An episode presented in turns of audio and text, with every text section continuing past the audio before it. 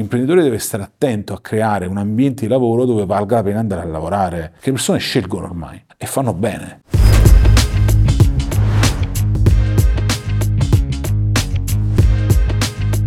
Ciao, qui Antonio Panico, questo è il quinto episodio della seconda stagione di Business Coaching Show, il primo podcast dedicato alle aziende, al business coaching in particolare. Io sono un business coach, ho fondato un'azienda con 25 imprenditori e professionisti che collaborano con me nell'aiutare gli imprenditori a prosperare, a raggiungere gli obiettivi, a scalare il business, a organizzarsi meglio, per aiutare le imprese italiane a prosperare.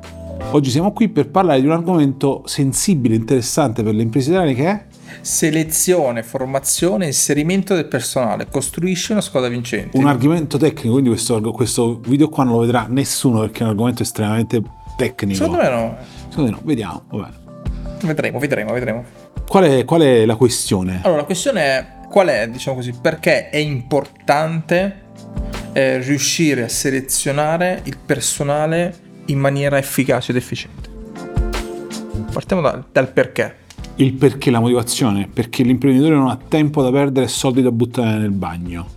Che già questa presa è importante, cioè non puoi investire su una risorsa che non è adeguata per il posto che gli vuoi dare, quindi selezionare le persone giuste è importantissimo. Però tu mi vuoi parlare di selezione, abbiamo parlato nelle puntate precedenti di organizzazione e di processi. Invito, se qualcuno mi sta guardando per la prima volta, se vi interessa questo argomento, andate a vedere anche i 2 video precedenti, perché il primo presupposto della selezione corretta del personale è organizzare l'azienda, avere i processi organizzati. Cosa significa? Io ho una struttura aziendale di cui ho disegnato i flussi di lavoro, quindi so che ho bisogno di venditori, sto inventando, ho bisogno di uno che mi fa i progetti di coaching, nel mio caso, ho bisogno di un'amministrazione che mi controlla i flussi di cassa, ma anche che gestisce i flussi di cassa col cliente, i contratti, ho bisogno di un coach che eroga il servizio e così via. Mi rendo conto che non c'è un servizio qualità, quindi non c'è nessuno che verifica che c'è un servizio dato secondo dei criteri di qualità e di efficienza del mio standard. E quindi lì, facendo questa rappresentazione, io verifico e capisco che mi manca. Quindi quando vedo il flusso, lo vedo da distante, dico ma qua mi manca una persona che mi può fare il controllo qualità, che non è controllo qualità burocratico, quello lì per mettere le carte a posto, per avere la conformità a qualche procedura scema, magari uno scema anche utile ma che comunque viene gestita in maniera stupida o superficiale, ma perché mi serve offrire un lavoro di qualità al mio cliente, perché il mio cliente, se riceve un lavoro di qualità, raggiunge gli obiettivi e continua a lavorare con me. Questo è il motivo per cui i nostri clienti durano anche 2 anni, la vita media dei nostri clienti è 2 anni, i miei concorrenti 3 mesi, perché il lavoro è un lavoro di staff, cioè un livello di qualità, un livello di efficienza, di controllo di quello che facciamo, che il cliente ottiene risultati, non si scappa. Però io questa cosa qui la sto raccontando un po', raccontando la mia situazione, e l'ho vista quando ho guardato i processi, ho detto ma qua mi serve qualcuno che controlla, perché questo controllo di qualità oggi lo faccio io su 2 o 3 coach, a 25 coach come faccio da solo? E quindi esce fuori una persona che va inserita in organico.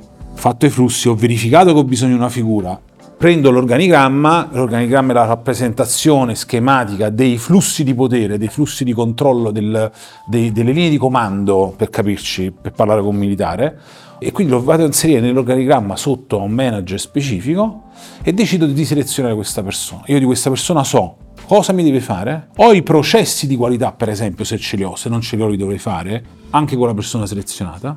Ma a questo punto devo andare, per selezionare correttamente la persona, devo andare a specificare precisamente cosa fa quella funzione aziendale. Qui devo scrivere gli obiettivi di quella funzione, qual è il prodotto che concorre a creare o che crea. E deve essere chiaro sul prodotto. Ti ricordi quando nella stagione precedente abbiamo parlato molto attentamente del prodotto?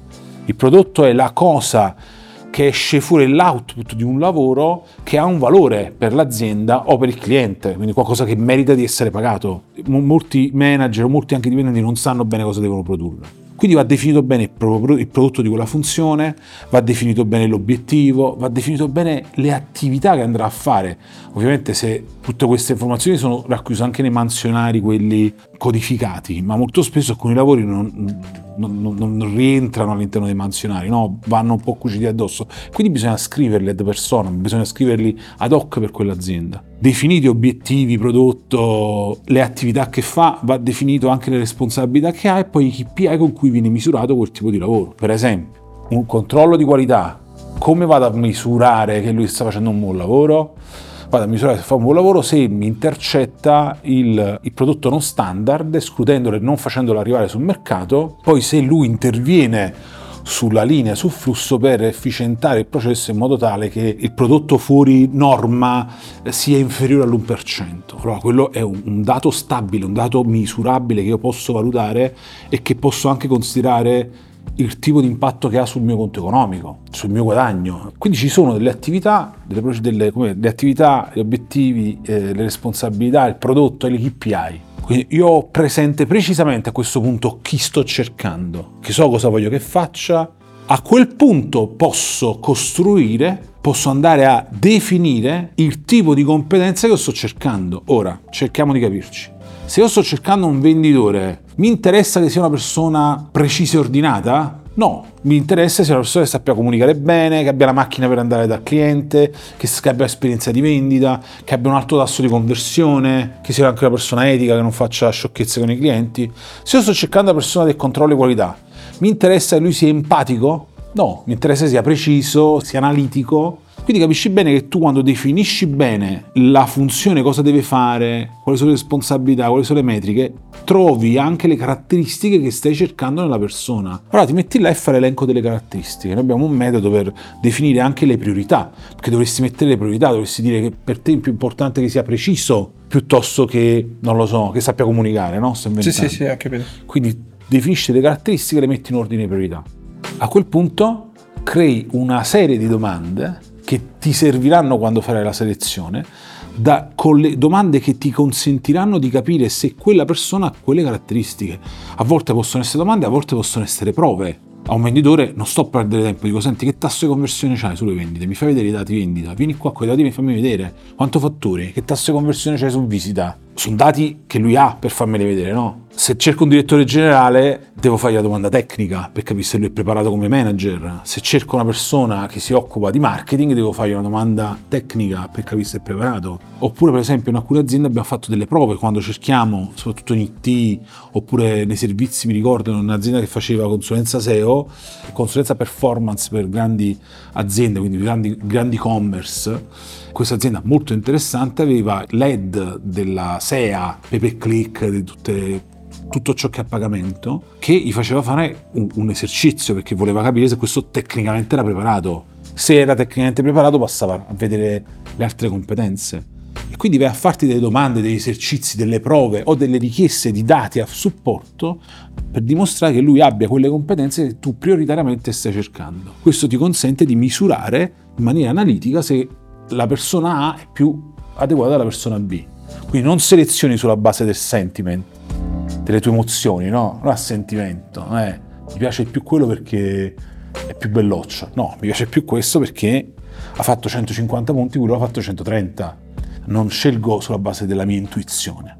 E questo è quello che vado a fare per selezionare. Ovviamente devi creare anche, avendo capito precisamente cosa stai cercando, devi creare anche una offerta lavorativa che va sul mercato e devi promuovere su tutti i canali di promozione per ricercare il personale, dove vai a inserire precisamente quello che stai cercando, perché la persona che legge il tuo annuncio deve poter dire sta cercando proprio me.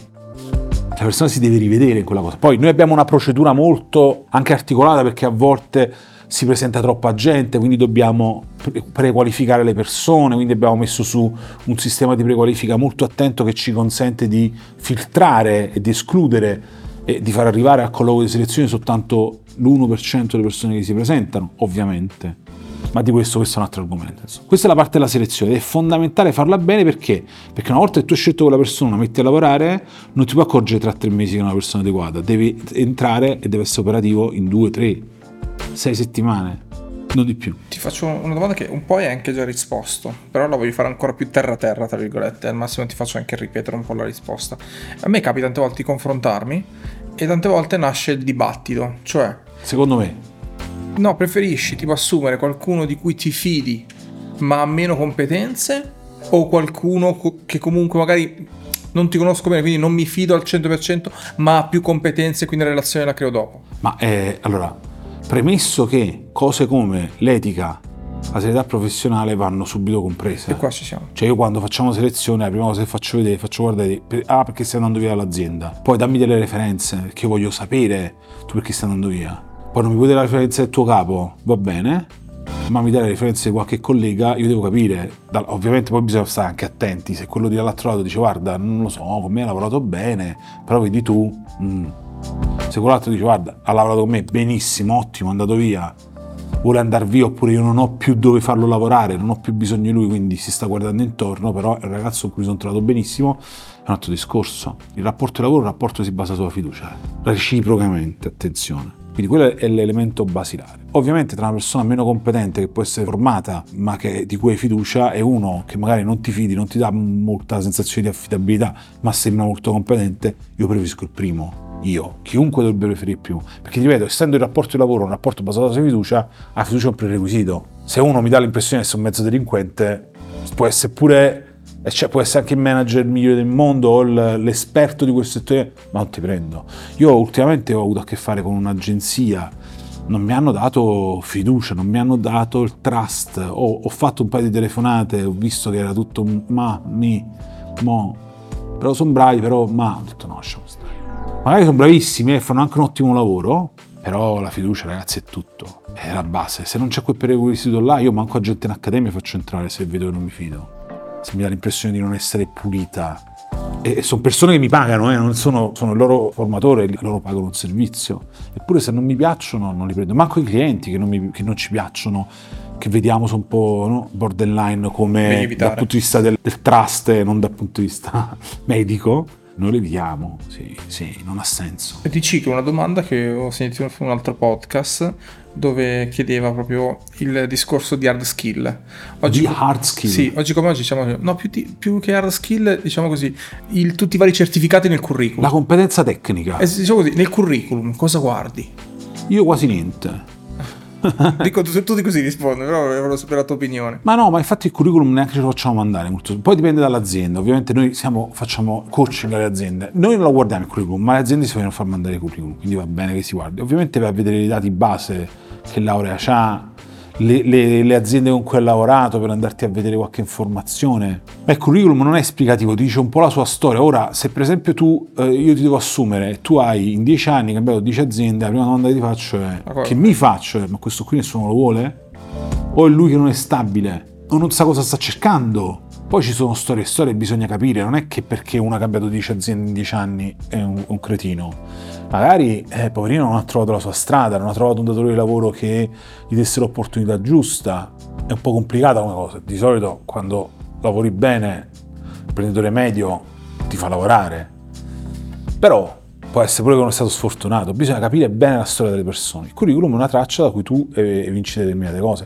Ma poi è l'adeguatezza al profilo che tu stai cercando che devi constatare, non se c'è un bel curriculum. Per curriculum, ragazzi, ti dico di più.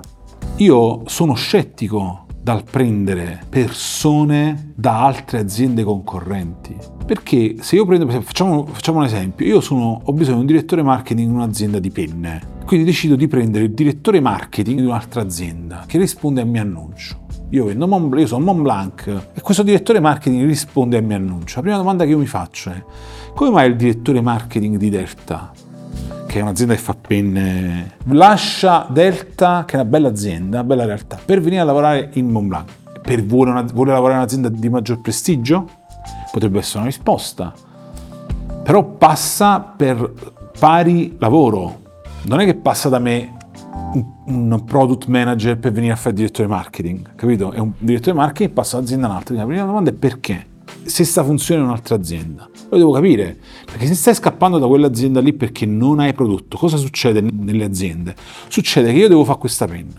A un certo punto comincio a lavorare male, faccio degli errori, non lavoro bene, non mi impegno al 100%.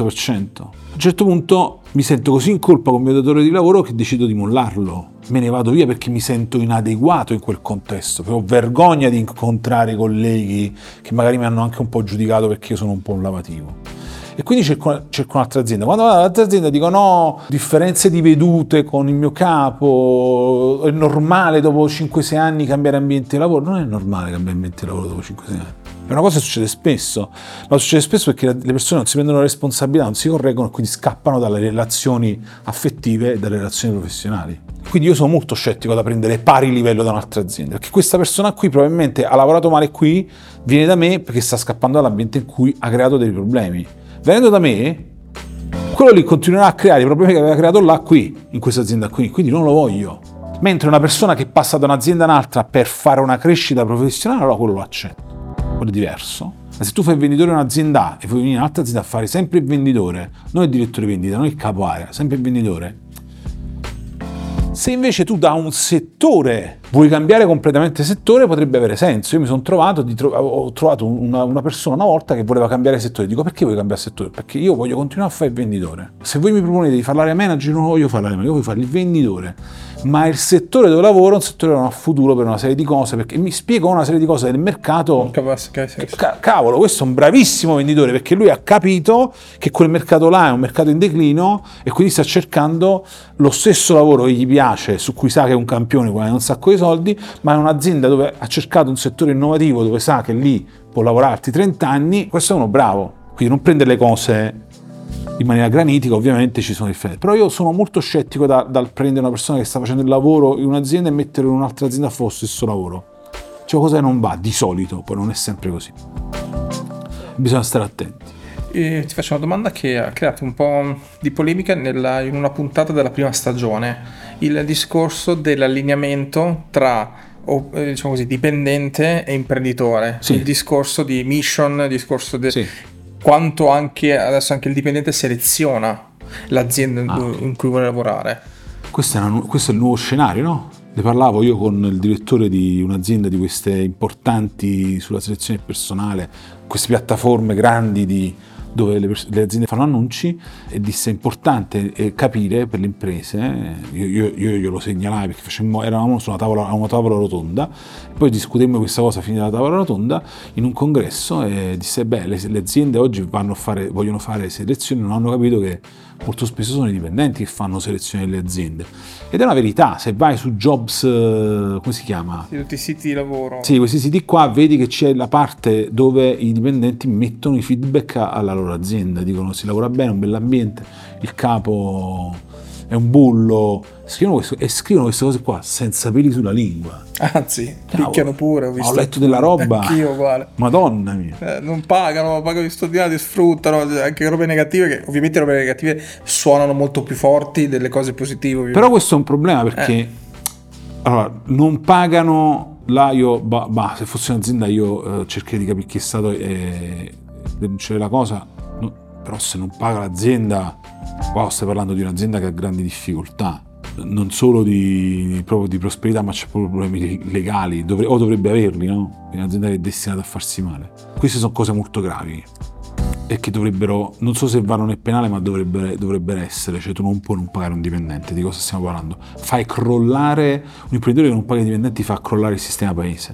Perché nel momento in cui i dipendenti si abituano, vedono che non vengono pagati, non si fidano più dell'imprenditore, non sono più disponibili a lavorare, se non sono più disponibili a essere assunti a lavorare, chi lo fa il lavoro? La produttività del paese cala, quindi è molto molto grave questa cosa. E a volte ho letto anche roba del genere.